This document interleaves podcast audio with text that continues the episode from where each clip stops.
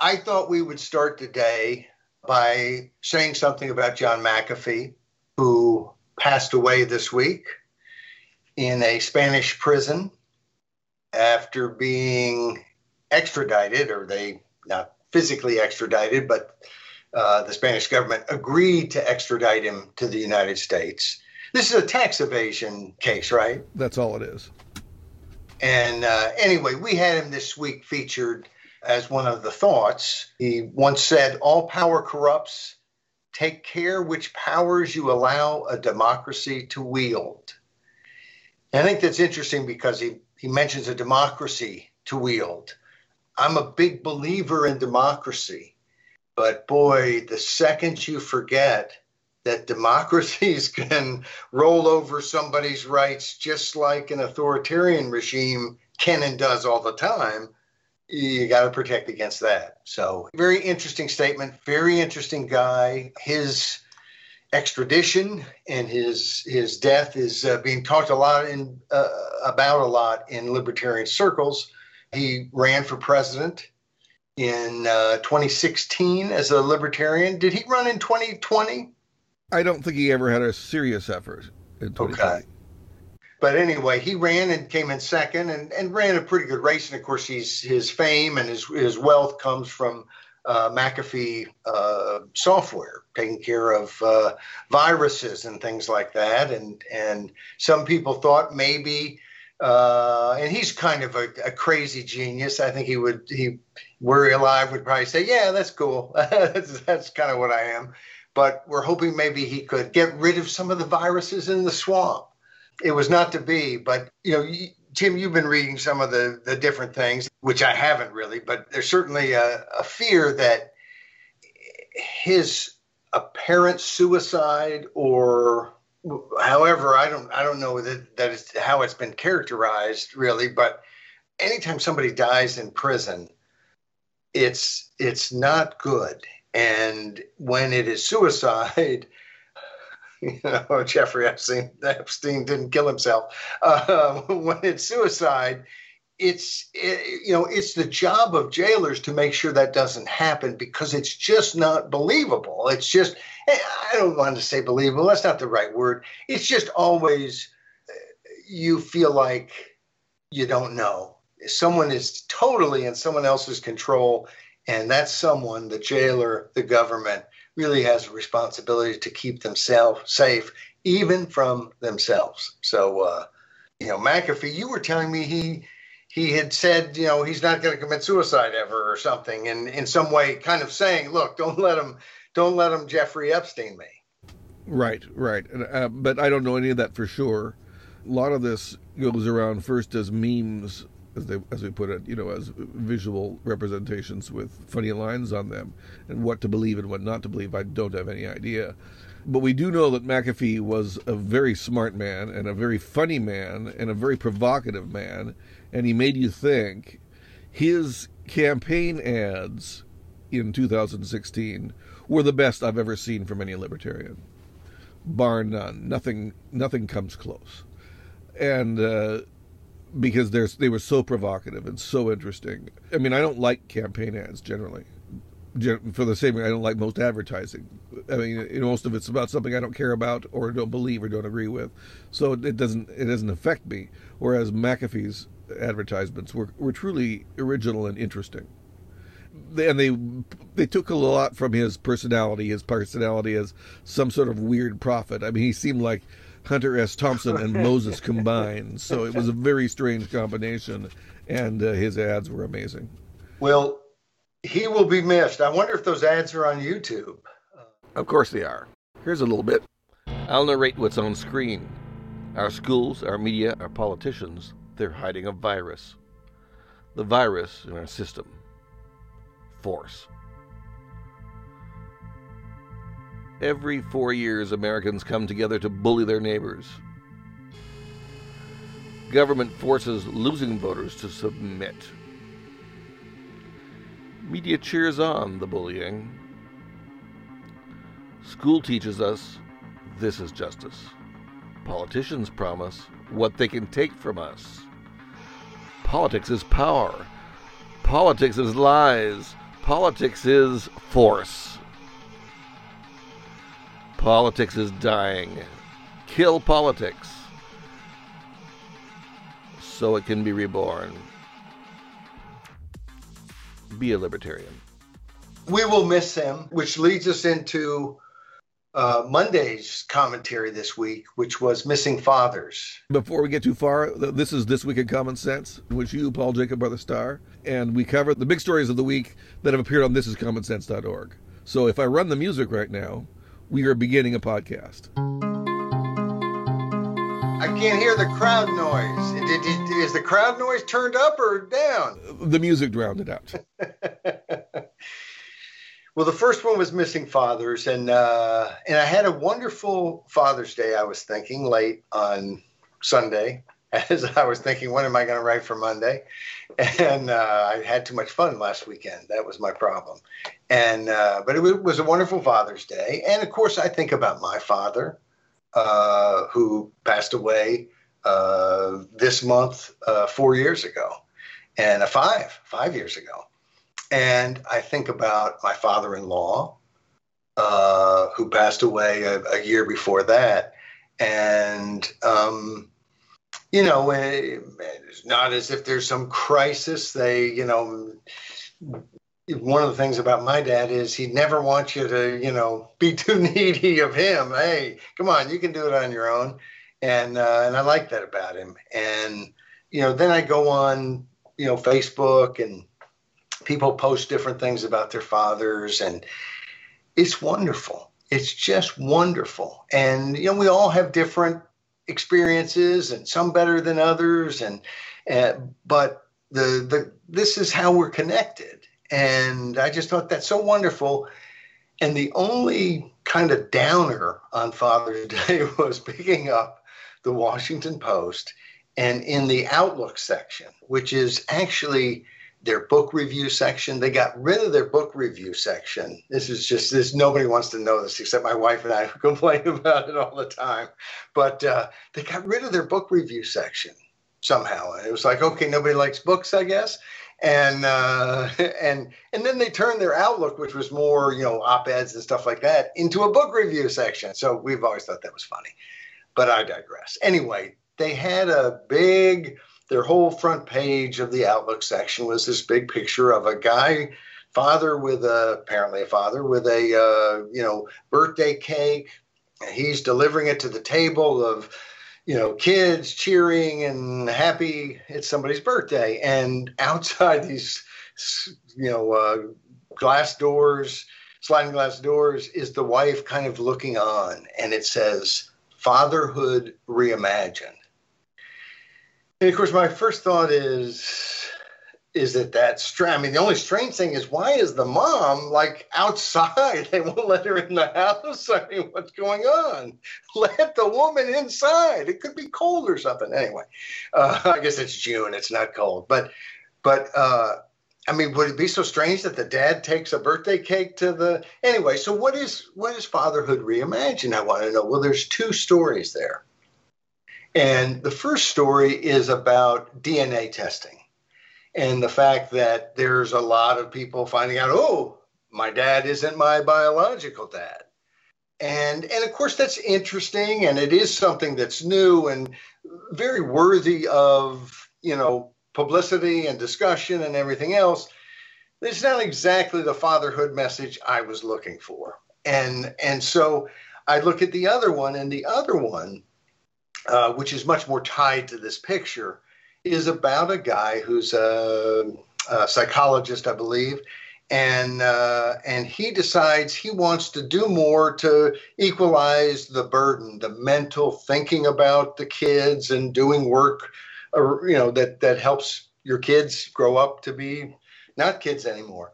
And uh, and and so he's going to take care of all the planning of the birthday party and uh, and he just points out that, geez, it's awfully tough. We don't think about this. It was so much more difficult than I thought it would be. So on and so on. Um, and okay, that's fine too. And and people are, you know, doing these things, and so let's talk about it. But this is fatherhood. This is it's like you know one piece is kind of about today's biology and science news and the other piece is about that men still you know don't quite do enough in the household and so on. And and uh, and and hey that's that's fine too. But where's the story about the dads i'm hearing about on facebook?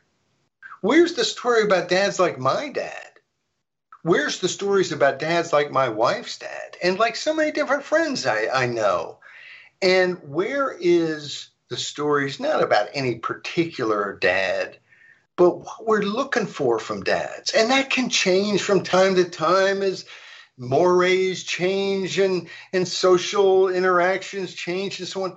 But I think there's some constants there. And it just strikes me that there's almost an anti fatherhood campaign going on out there. I mean, how does a major publication like this not offer anything to anyone who wants to say, you know what? Fatherhood's important. I like fathers. We need fathers. Fathers are sometimes, rarely, once a million, you know, in a million years, do something good. And it's not there and it really to me says something. It, it just screamed. And of course I, I, think back to a piece i did and i mentioned in this uh, uh, in this commentary missing fathers at thisiscommonsense.org um, uh, Mychal Denzel Smith had written a piece called the dangerous myth of the missing black father. And throughout his piece, he was very down on his own father, who you know didn't do good enough, and maybe you know maybe his father wasn't so good. I have a feeling maybe his father thinks the son wasn't so good, but but anyway, I'm just I don't know. Um, but then his whole point was that it's systemic racism, which he never really defined or gave any real specific, you know, uh, identification to, or how to fight it other than that everybody should just feel bad.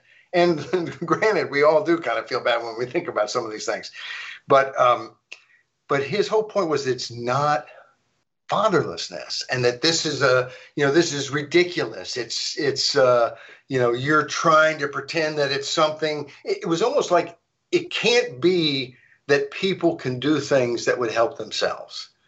And uh, and I just thought he was so wrong. But one of the things he said is that basically if we had a a better welfare state, if we had a society in which we had all the right caregivers and different people in different positions, and when you came home from school, there was a nice thing to eat snacks and watch only the best TV programs and go out and play and do exactly the right exercises and everything else. And you got put to bed at exactly the right time to be put to bed by people who really liked you. They weren't your father or necessarily your mother or anyone you'd ever heard of before, but they put you to bed, you know, just with such care and uh, and excellence that absent dads wouldn't be missed so much.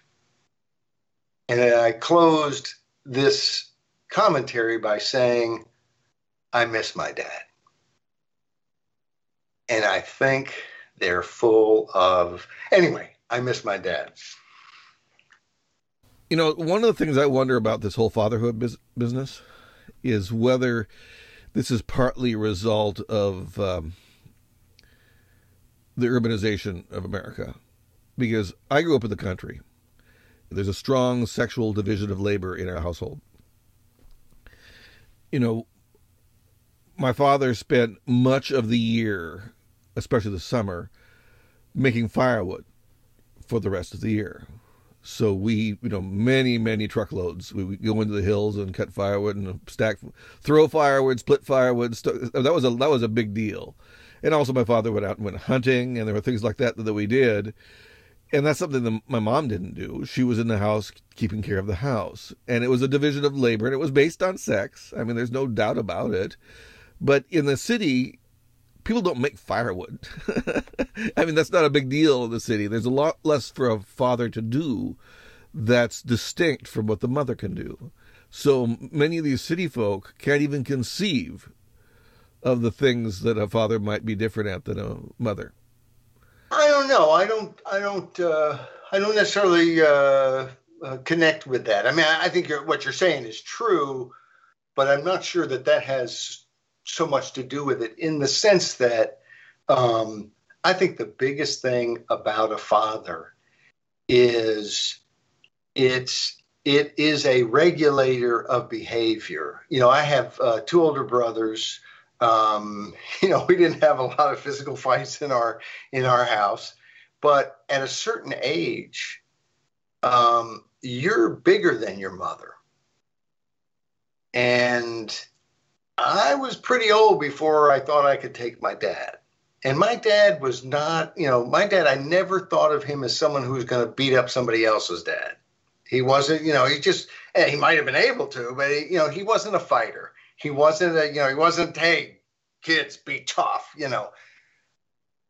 But I always knew that if anything went down, I've got someone I can count on 100% who is physically stronger than anyone else around and is going to be at the front doing whatever he can do, including giving his life to protect me. And uh, and boy, that matters in the city just as much, if not more, than it matters. And and I think of kids kids who are picked on. I mean, so often, you know, you, you, find that the kid who committed some violent act, you know what, 10 years ago, somebody committed a violent act against him, and maybe every day for that 10 years and so on. And you, you recognize these cycles and so on. And it seems to me that having a father is, it just gives a kid, and I think, you know, I think it's true in all kinds of ways for girls just as much as it is for boys but it gives some level of protection. There's somebody, you know, if you're a, a, boy, you're not expecting your mom to go out there and beat up the bullies. And you're not really expecting your dad either, but your dad steps outside. And if you're 12, the bullies are, they're running down the street. So, you know, it's a little bit of the, you know, kind of the 50s uh, sitcom, the, you know, it's just, it's common sense that having a male person, um, and and the other thing is having a number of male people. If you got seven fathers on your street instead of none, or you had, you know, I don't know how big the street is, but you know, or you got twice that, it matters because the truth is, I know when I was a kid, if I'm running with somebody and we're doing something we shouldn't be doing, and his father says, "Hey, don't do that," you know, I'm not telling him, hey, you don't have any control over me. I'm doing whatever I want. No, because he might physically come up and go, I'm going to take you, you know, or, or, you know, talk to my dad. Or if there are no parents around, it is much more of a might makes right. And and you know that's to me that's the big difference in fathers and uh, and that's i think very hard to very hard to kind of say what what that difference you know amounts to but boy i think it's giant well uh, that's probably true so should we talk about zoning i mean fathers is one thing but the the next most important thing in society are our zoning regulations. And you know what, Tim? If we're going to zone, shouldn't that be done way away from us? Shouldn't I think the folks in Washington they solve all of our problems. They're good people. Why don't they take care of all our local zoning issues? Yeah, that's a really interesting question for me. Uh, in part because once again the country experience is so different from the city experience because most cities have some form of zoning Whereas in the county I live is probably the freest in the in the state, and has the least amount of nosying from the government. You can you can do a lot of things on your property, and they're not gonna they're not gonna bother bother you.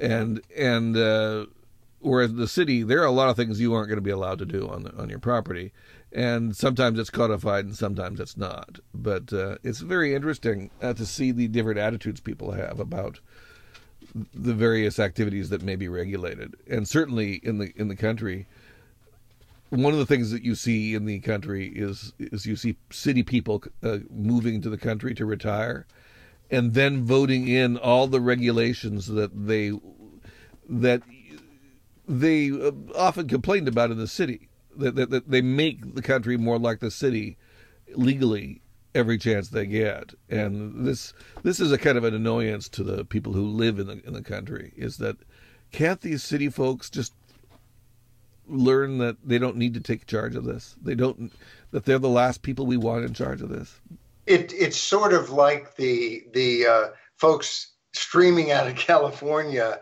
to Arizona and, and Texas, and then voting for the same policies and politicians that created the situation that they're leaving uh, in droves from California for. So yeah, Californication is the term that was used in the '70s and became a, funny television show in the 2000s. But anyway, yeah, yeah.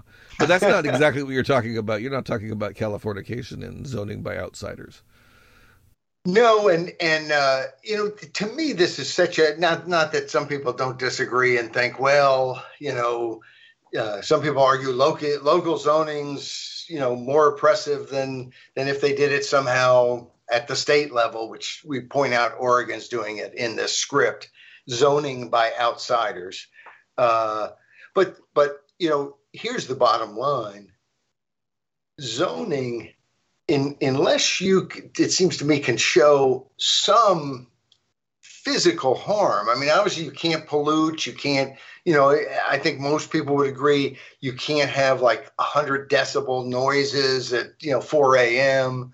Um, but it does seem to me, I've, and I've spent some time in Houston where there's no zoning and uh, you know to speak of. I, I, don't believe there's any, but maybe there's some tiny level. Uh, it seems to work just fine. And one of the funny things about Houston is you have like you have a downtown, but you have several other sort of downtowns, you know, around it. And part of that is because it hasn't been zoned to where you only have one downtown. Um, but anyway, I, I, I think the power that government has by zoning is a serious, serious power and needs to be limited, you know, very, very much. The the issue of whether Joe Biden ought to be, you know, signing off on national zoning policies or your local city council would be better to do that or some board they set up or whatever. I would tend to argue just generally local control is going to be better than having it done, you know, a hundred or a thousand miles away or three thousand miles away. But the the real issue is what power do they have? And and uh, I mean the power to tax. Uh, who was it? Some great Supreme Court justice, or I don't know how great he was, but some Supreme Court justice said something about the power to tax is the power to destroy, and the power to zone is the the power to basically destroy. Say you're not going to be here anymore. Um, so it's it's again, you know, reasonable people can can come to the right conclusions on these things. The problem is reasonable people are busy with their jobs and other things, and these are done by people in government who may have started out reasonable but have all kinds of, as we all recognize, no matter where we are in the spectrum, they have all kinds of influences and pressures and oftentimes it seems policy is made to help a few people who are close to the people making policy and not all of us. And it just happens again and again, doggone it. And and so it seems to me we need to reduce that power. And we need to recognize that anytime government has power, that it tends to be anytime we regulate something, it t- tends to be the big operations who are in bed with the regulators. They're not going after the big guys and helping the little guys. That's not how it ever seems to work. And of course, anyone who looks at it knows the dynamic. The dynamic is the little guy doesn't have a bunch of favors to give people who are making decisions or money, suitcases full of it. You know, it's, and that's not the only way that things happen. They can, you know, big operations who are nationwide can you know they can do all kinds of things to control public opinion influence it and control is not the right word but influence it. And the little guy's not going to be able to. And that's just one you know that's just a few small things. And the the main point you were making here i guess was that um, Well, you acknowledge the trend from local to state and from state to federal. Biden is pushing uh, some sort of national zoning policy. I, I think which I failed doesn't to sound mention good. Which is doesn't sound good to me. The last thing I want is, can you imagine? I mean, that doesn't even make, that doesn't even make any sense. Yeah. Zoning from Washington D.C. That's just crazy.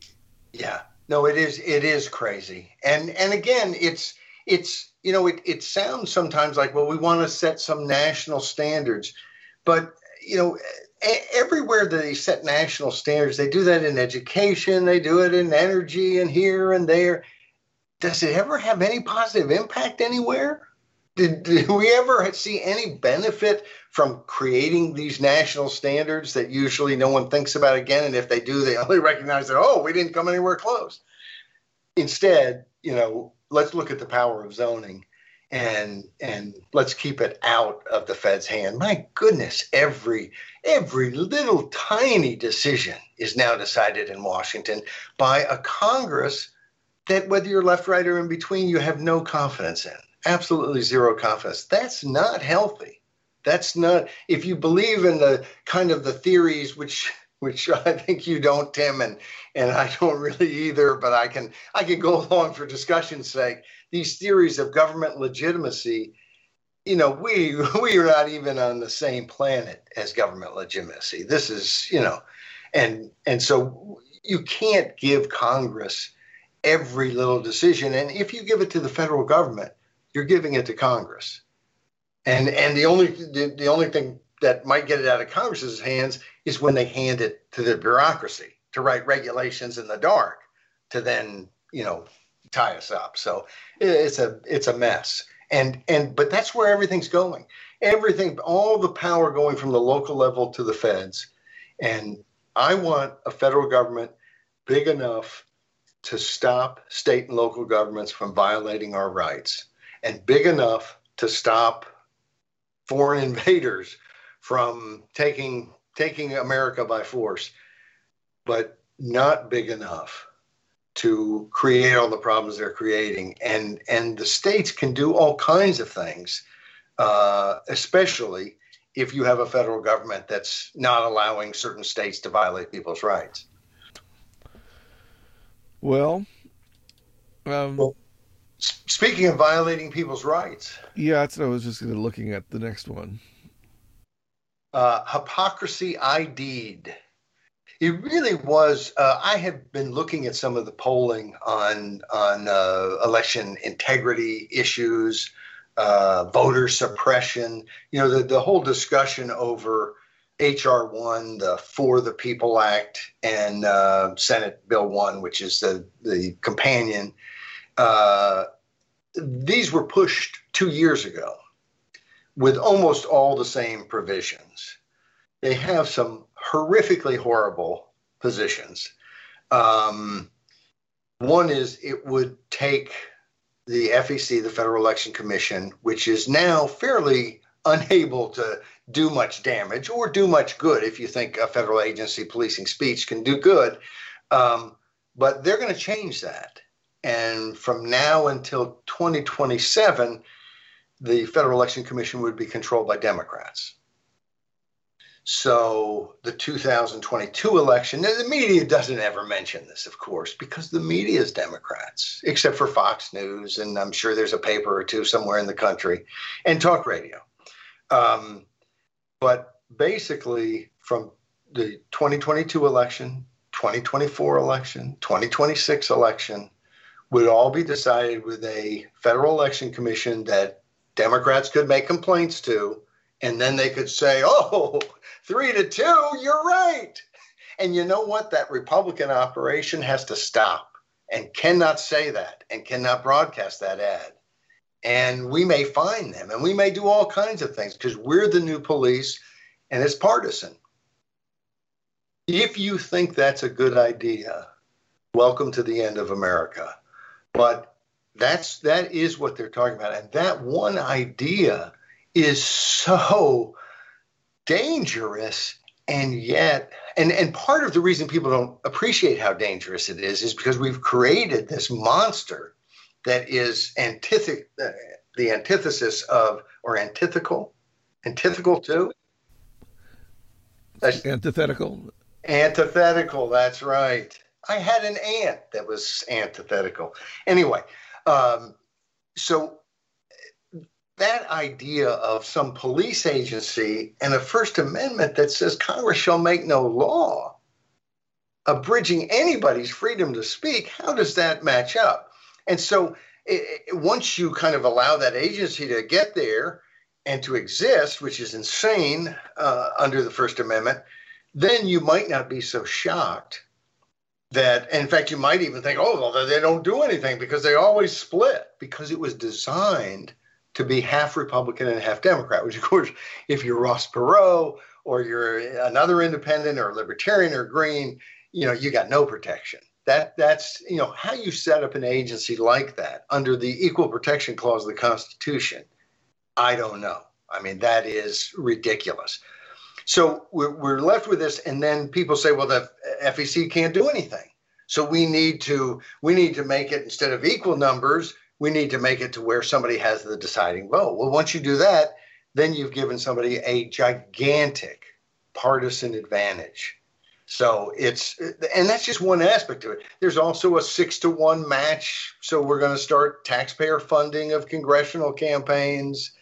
There, I mean, it, it's it is full of stuff. It also regulates people, not just around the election. If you mention the name of a congressman or senator, but all the time. So that if you're doing advertisements saying, tell Senator Jones you are for House Bill 27 or whatever, or just talking about an issue where you mention the name. Now you have to register with the FEC and you have to do all these things. And of course, a lot of people who are eating the popcorn and drinking a Coke at home listening to this are thinking, hey, big deal, just register. Is it a big deal? It's a big deal. It means you have to hire an attorney probably because you, you want to make sure you register right so you don't get fined and this and that. It means reporting all kinds of things. It means that all of a sudden, instead of a system in which you're free to say what you want to say, you are saying things how the congressional created election commission tells you you can and it's night and day so it's it's and, and, this thing goes into more and more things. For instance, this piece, hypocrisy, hypocrisy ID'd, um, is really about voter ID. And I've been looking at some of these issues and looking at polls, and I was I was kind of surprised to see, and this was months ago, uh, voter ID was as popular as it is because all you hear in the media is that it's a racist, evil suppression tactic. No, there's never any fraud. There's there are just thousands of people who don't have an ID. I mean, I can't I can hardly walk down the street without being ID'd for this or that or whatever, but it's it's you know, there are all these people who don't have an ID. Well, turns out that uh, and and these polls I was looking at were not nearly as as uh, were, were po- it showed it very popular and popular among Democrats and popular among minorities because the argument has been that black folks can't get the the ID somehow and of course they can. And and almost all these bills to be constitutional have to allow an ID that is free because otherwise you create a poll tax. So you know, which which I think gets to a position where maybe it's not a bad thing to have free IDs. If you're going to require people to have IDs for different things, then then you can't you know milk them for five dollars or whatever it is to get the ID. But what's so what was so funny and hypocritical is that as the poll comes out, this public poll that showed 80 percent of Americans favor voter ID laws. 80%. It's over 60% of Democrats.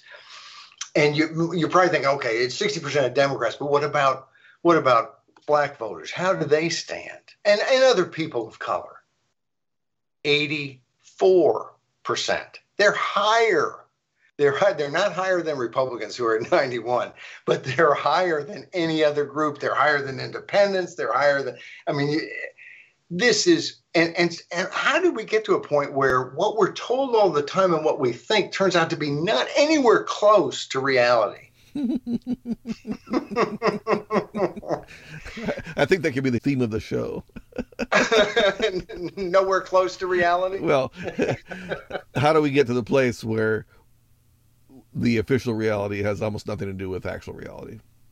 Yeah, yeah, and and you know, I think next week we do need to. You know, we we were talking this week and we didn't do it, but uh, because it just all happened so fast. But you know, there's a there's the story that there's a Chinese defector that may have uh, changed, you know, the the way people were looking at the Wuhan virus, uh, the Wuhan uh, lab leak, uh, and all these different things.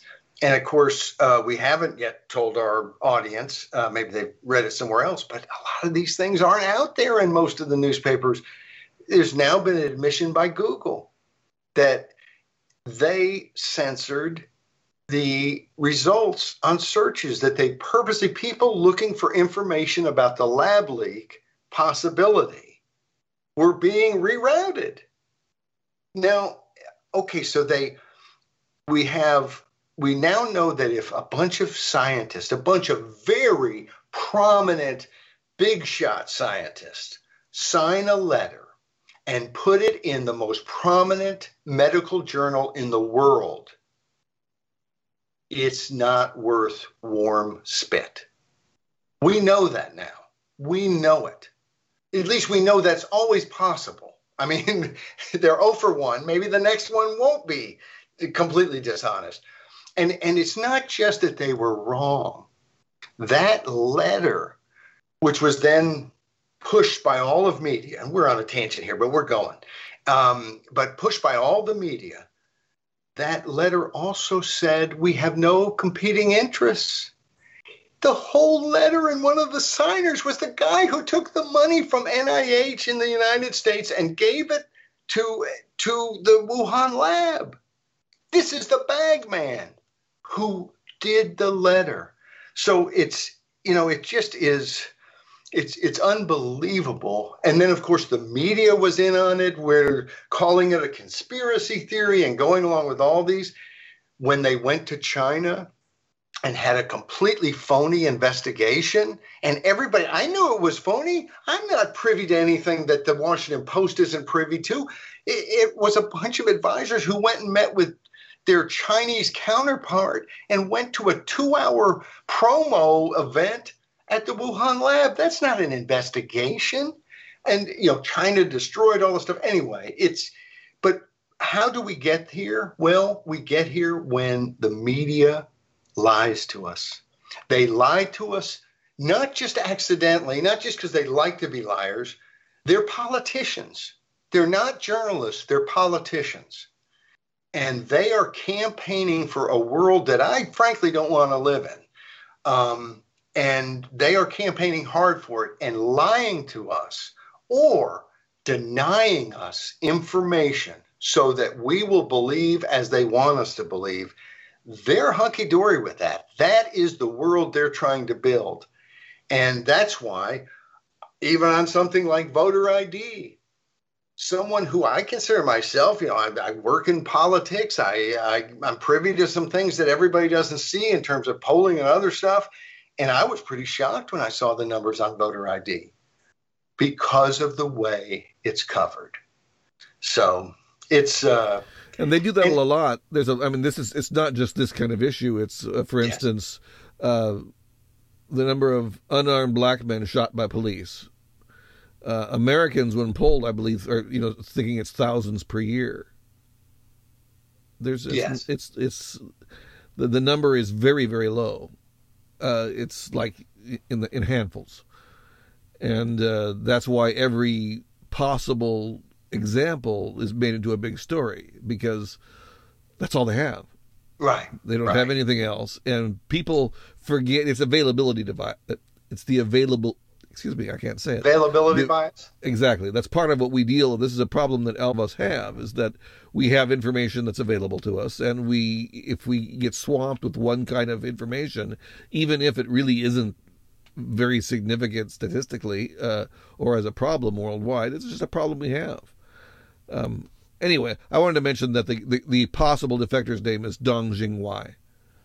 Yes. And uh, people can look him up. We may write about it next week, I suppose. I suppose that's something we could probably deal with. Yes. But getting good information certainly is hard. It is very hard to find out stuff about that. I, I uh, when we were looking last night, uh, thinking we might try to do something for uh, Friday, uh, and and nothing at the Washington Post. His name didn't come up.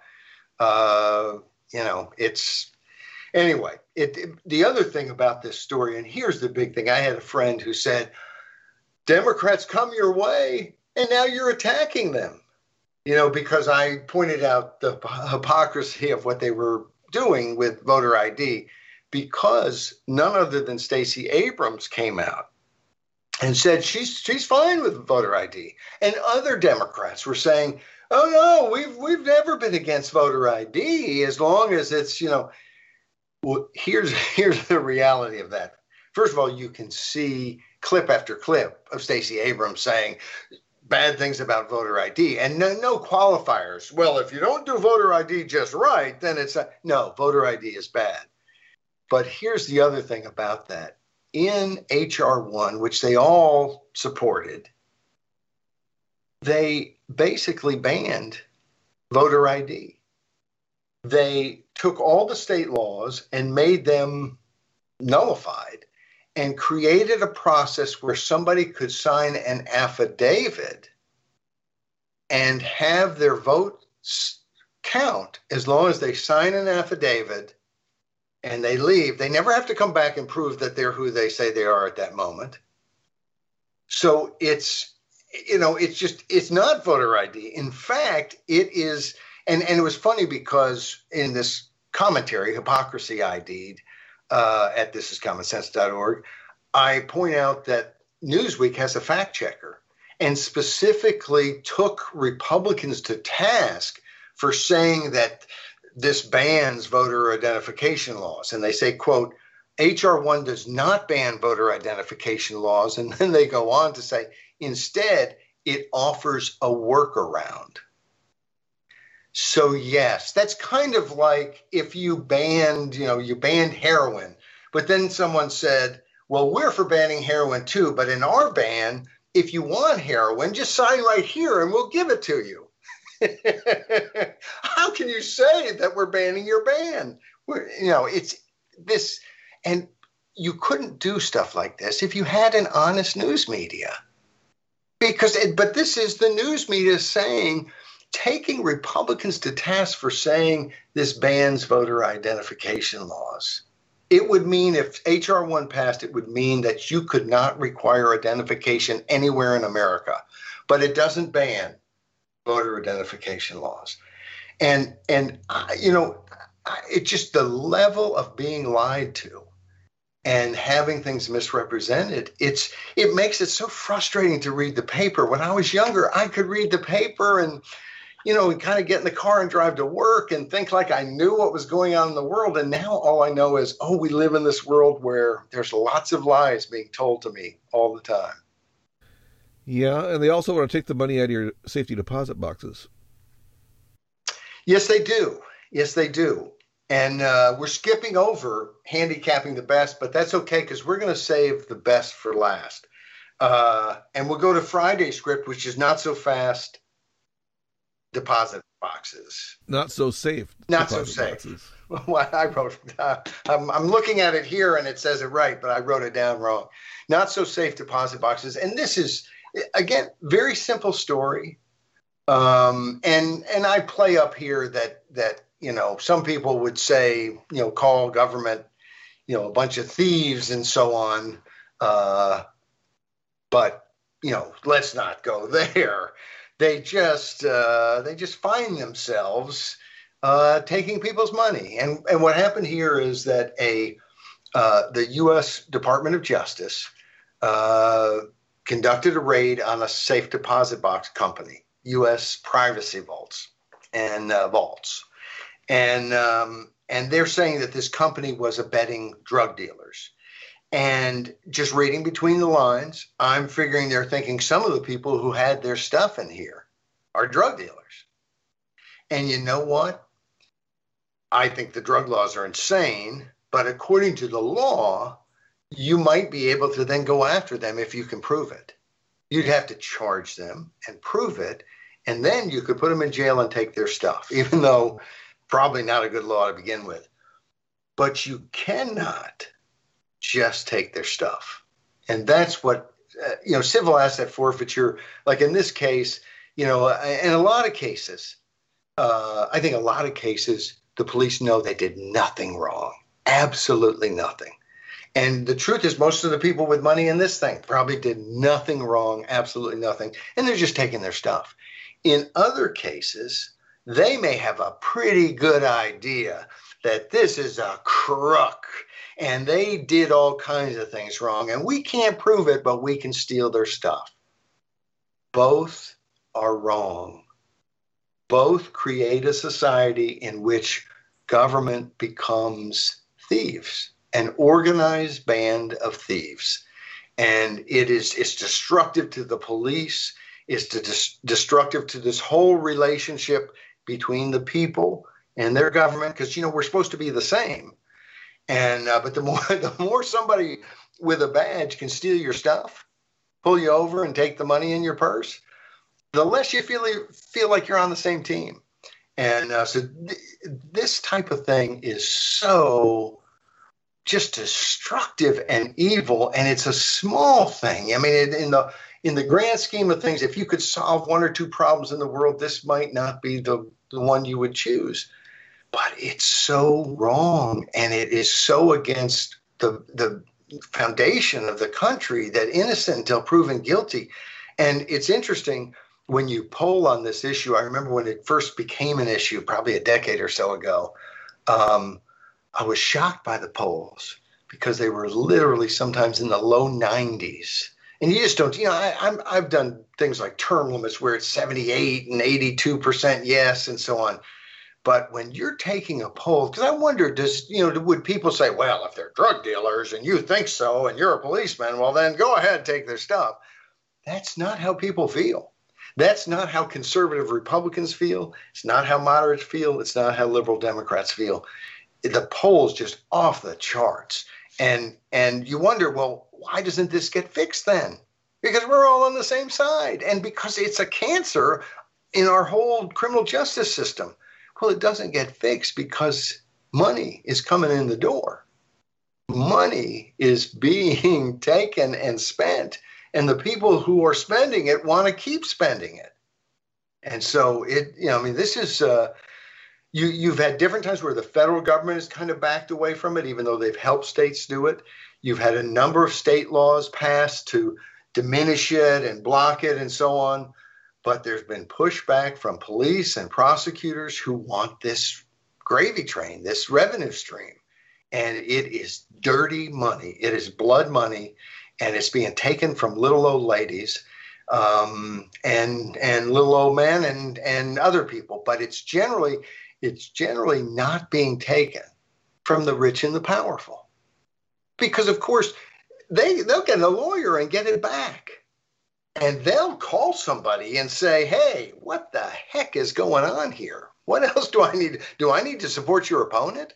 Um, they have personal power and personal influence, but for the rest of us, you let government do these sorts of things, and they're going to do it to us. It's why when I think of torture, you know, years ago there was a lot of debate after the Iraq invasion and Abu Ghraib and and all that about torture and so on all I think about when I hear torture is if we institutionalize it in any tiny way, my children, if not me, and my grandchildren and their children will be tortured.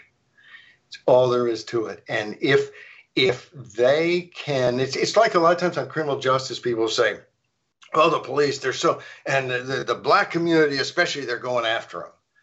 And, and I would not be at all surprised that they're, you know, I mean, I think we see from different statistics and so on that you can argue they're tougher on the black community. There's more policing in the black community, and you can argue whether that's socioeconomic or anything else. Here's my point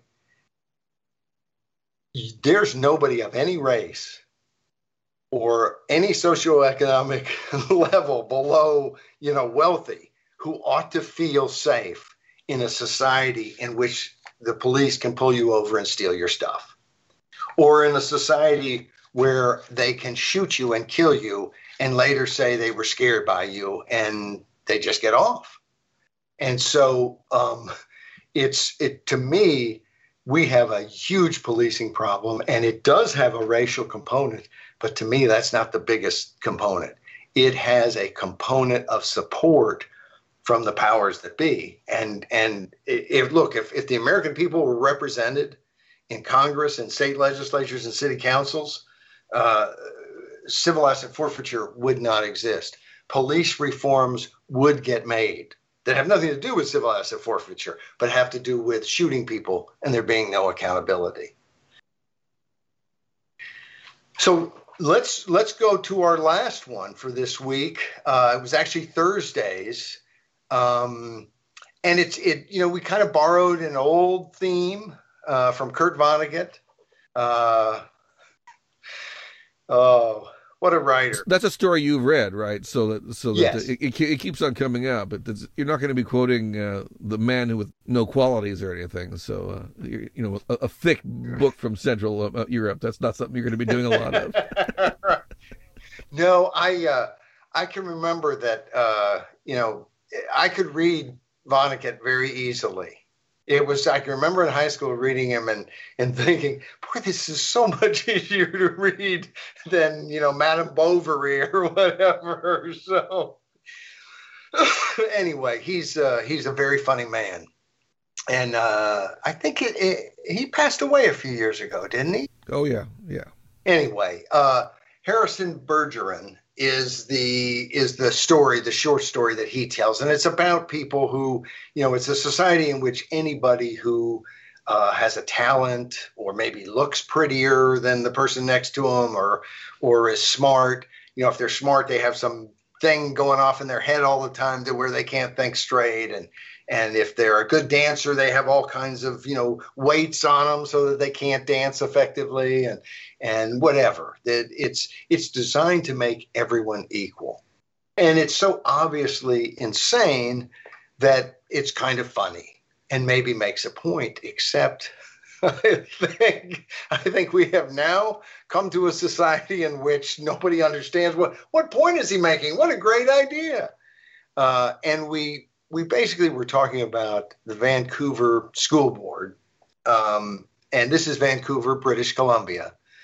Uh, but they killed the honors program for math and science, and they had already killed the honors program previously for for English. And of course, we've we've covered uh, this happening all over the country, uh, as well as I think in England and Canada and and so on. Uh, and the the idea is that you know we need equity. And in this piece, I point out that you know don't bother to look up the word because you might be using an old dictionary. Um, but it it basically is a new call for equal outcomes for everyone. And you can't, you know, you would think that without any analogy or any deep thought, that when you say equal outcomes for everyone, you would realize the insanity of that concept. That everyone is just not going, unless nobody does anything. Um, you, know, you can't, no more races because everyone can't cross the finish line at the same time. It's a, it's a much different society. And, um, and but that's that's what people are talking about, and we're seeing it all over the country uh, this week, and and uh, it's something we didn't uh, talk about, but we may talk about it some next week. Uh, this week, you know, you you had the Loudoun County stuff and other schools, and you know, we're fighting over all kinds of issues that seem to be about something other than what would help my kid do better? How could my kid, you know, get more opportunity, work their way to, to something else?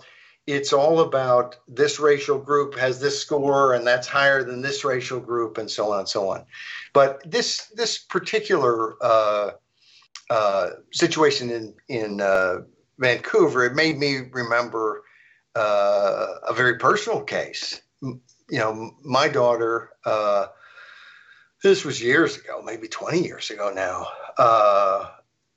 Went to a private school. It was a private school housed in a church. Uh, I don't think there were more than 10, 12 kids in her first grade class. Um, two teachers, one teacher and one assistant. You know, so it's not like it's not like they just had so much to do, but um, this kid liked math. We would go on vacation and uh, and you know we were on this long car ride and ask me some math problems and you know you, you'd give her math problems and she you know she's having a great time and you know, and her older sister, some of us go, okay, all right, it's been 30 minutes of math problems. Could we play some other game? And I kind of could sympathize. Uh, but you know, people have different talents, and boy, as a parent, you want to find what your kid loves to do and help them do it. And so, anyway, in school, she, you know, I mean, since since she was about three, could do arithmetic. She's in first grade, and the problems they're doing two plus two equals four, and it's boring, and she's complaining. And my wife asked the teacher, "Look, you know, obviously she's she not having any problem doing this, and she'll do all this, but could you give her?" You know, a few extra problems to challenge her and, you know, make it to where it's more fun and so on. And the teacher basically said, no, you know, well, I don't think we better do that because then she would be even further ahead. And, you know, we never took her back. We never took her back. That was the last Rhonda. You mean never took her back to that school? To that school. Never took her back to that school. And, it, you know, I remember thinking about it and it was like, oh, we, she can't go there. And Rhonda said, I'm not taking her, my wife's name. Uh, I'm not taking her back. Um, how could you? How could you put your kid back into a situation in which you knew the the goal was to somehow depress her gaining of knowledge such that other people could gain more to catch up with her. And and look, I wouldn't be in favor of them going, well, yeah, we're going to try to advance her and and kneecap all the other kids so that they can't catch her. You've got it. You know, that's not the right thing to do either. Wouldn't you give everything you could within reason to all of the kids to gain as much as she as they could? Maybe maybe my kid was going to be the next nuclear physicist who invents something or some other physicist who who knows what they invent. How could you purposely kind of hope they're held back in some way? and and it'd be different if you know you you could see in some classrooms there's 40 kids in the class. I don't think there's too many of those in america but but there is and the teacher just says i just don't have time to do it. That'd be understandable but the idea being that we cannot allow someone to be further ahead i mean that's it's a crazy, crazy idea, and it is alive and well in uh, in Virginia and in Vancouver, British Columbia, and and all over the English speaking world. Yeah, I, I like to remind people that for, we can't let equality be an attack on quality. That's actually what makes civilization so important is to advance quality and qualities, and uh, that's uh, something that the equalitarians have a problem with. And the the other thing is that so often people want to make people equal in their eyes instead of the people they're talking about's eyes. For instance, well, everybody should make the same amount of money. Well, you know what? Some people care about money a lot more than other people. Some people would say, you know what? I'd rather have my free time. And so I'll I'll make this salary rather than take that promotion that's going to cause me to have to work 2 hours extra every day and that's that's right for them. So you can come on from on high and say, no, no, no, you all have to be equal. You're not helping people. You're not you're not making them equal in in important things like satisfaction. And you know that's the uh, the whole man does not live by bread alone. It's it's so often, and and I think it's socialism too, because you you you see this kind of idea that everything is material, that somehow this person is richer and that's not fair and so on. And look, I look at my life and you know, and and maybe I'm full of it, but I get to be full of it. I think I've got a rich life. I don't want to trade it with anybody. I don't want to trade it with Bill Gates. And I know if I got to trade, I'd get his billions. But I don't know that I'd want to be him. Now, if they say, hey, you get to be you, we kick Bill Gates out and you get his billions, then I'm good with it. But no, it, it, all of this uh, equality and and you know comparing people in these ways and and it, it's so stupid, especially because you see where it's been attempted in any real way. Um, I look at what's happening today on on race relations in in the United States, and it's like the Cultural Revolution in China. That was not a good thing. Um, it's you know everybody was equal in Pol Pot's Cambodia. Well, not quite. The the the guards were a little more equal, uh, but you know that's that's the sort of thinking that leads to just horrific outcomes. And, you know, we just had a century of totalitarianism raising its ugly head several times, of hundreds of millions of people killed, beaten, oppressed by their governments, murdered in wars cr- created by basically totalitarian governments. And, and, you know, it seems like we should not be copying those ideas. So I know I'm out on a limb. Yeah, out on a limb. Uh, did you see or did you notice Elizabeth Gaskell quote from this week on the on the site? Now that I'm not trying to think. I'm I'm not sure I did. She was a 19th century British novelist, and her line here is, "Were all men equal tonight, some would get the start by rising an hour earlier tomorrow." Yes, it, it fit nicely with the week's, uh, at least with uh, the next day's piece. That's right. And of course, you know, some of us would do all right even if we slept an extra hour and just caught up during the day. Yeah, well, not being a morning person. Yeah, I'm not a morning. Person. Exactly people. right. It, you know, people people are different, and that's a good thing. By the way, I looked up uh, equity in my old dictionary, and you can see where they're coming from. But it's uh, people used equity all the time in the 19th century. They used the word all the time, but they don't use it like today's equity theorists do. I just thought people should mention that. Uh, so here's what it says: the quality of being fair or impartial, fairness, impartiality, also that which is fair and just, justice or right, in law, the application of the dictates of conscience or the principles of natural justice to the settlement, the settlement of controversies, and so forth.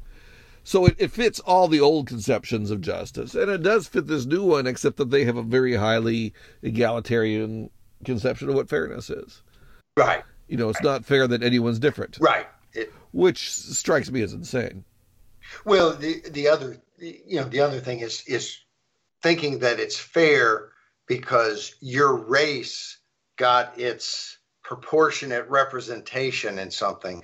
Uh, it's this week they uh, we had writ- we've written in the past about uh, Thomas Jefferson, a magnet school in in Fairfax County, Virginia, and uh, and it's a majority uh, minority county, um, but it's or it's close anyway. I, I think it is. It's but it they've got a new deal where they no longer are using what the Washington Post described as a notoriously difficult admissions test. Uh, which I thought, yes, how dare they test people? But anyway, uh, but now they have upped. They've they've created a different situation where they pick people and encourage them to apply, and they don't have any scores, so I guess they're going by whatever teachers say and so on. But the uh, the rate of Hispanic and Black uh, involvement has basically doubled. And the superintendent said, "Well, then it worked." well, yes, if you say we're gonna we're gonna double the percentage, then you can double the percentage. Has no impact. You know, he hasn't seen whether these folks actually can do the work and everything else. But you know, I suspect they have more than than are allowed to go to the school who can do the work. Um, anyway, it struck me that here it is. Is that really? Is that all? Is it is it done now? Now that they have twice as high a percentage, but they're still half their proportion. I mean, the whole argument was they're below their proportion of the overall population. And of course, do you know who's the furthest below their proportion of the population? Whites. So they should be suing now, shouldn't they? And claiming, you know, people of color privilege and so on and so on. And and of course, who really got screwed over in the deal? Well, Asians were scoring higher on the test. And it seems to me, since it's a, a magnet school that's trying to get the best students, that scoring better on the test is better than scoring less well. Um, but, you know, and, and no one bothers to think that maybe that's got an element of, of uh, you know, racial animus that is anti Asian. And in fact, uh, if people go back, and I can't think of the title of it right off, but we've written about Thomas Jefferson High School before, and there was clear uh, animus. There were statements made by school board people and others, uh, suggest the superintendent suggesting that somehow Asians were overstudying. you know, how dare they? How vicious and evil! They were, they were taking tests ahead of time, practice tests. I mean, what kind of evil, vicious, maniacal human being would study for a. Anyway. But uh, if you look for that, you'll find that uh, on on the site through the search. Uh, but we we have uh, you know we have I think parents maybe more concerned. It's my sense about what's going on at their school than they have been in the past, and that may be our saving grace. Well, on that note, I think we could conclude this uh, episode of This Week in Common Sense. This is for the final full week of June. There's a there's a half a week of June to go next week. It's important that we note that. I think that uh, because otherwise you're saying the final week, and somebody could realize, hey, he's pulling a fast one here. Yeah, yeah, yeah. July first starts. Uh, start somehow in the week next week. They can't yes. keep these things straight. There ought to be a law, right? we need more weekends. okay, talk to you later. Thank you, sir. Well, it's the end of the podcast, and I guess I could beg to uh, ask you to do all the things that all the podcasts ask you to do, but I'm going to boil it all down to one thing. Go to thisiscommonsense.org.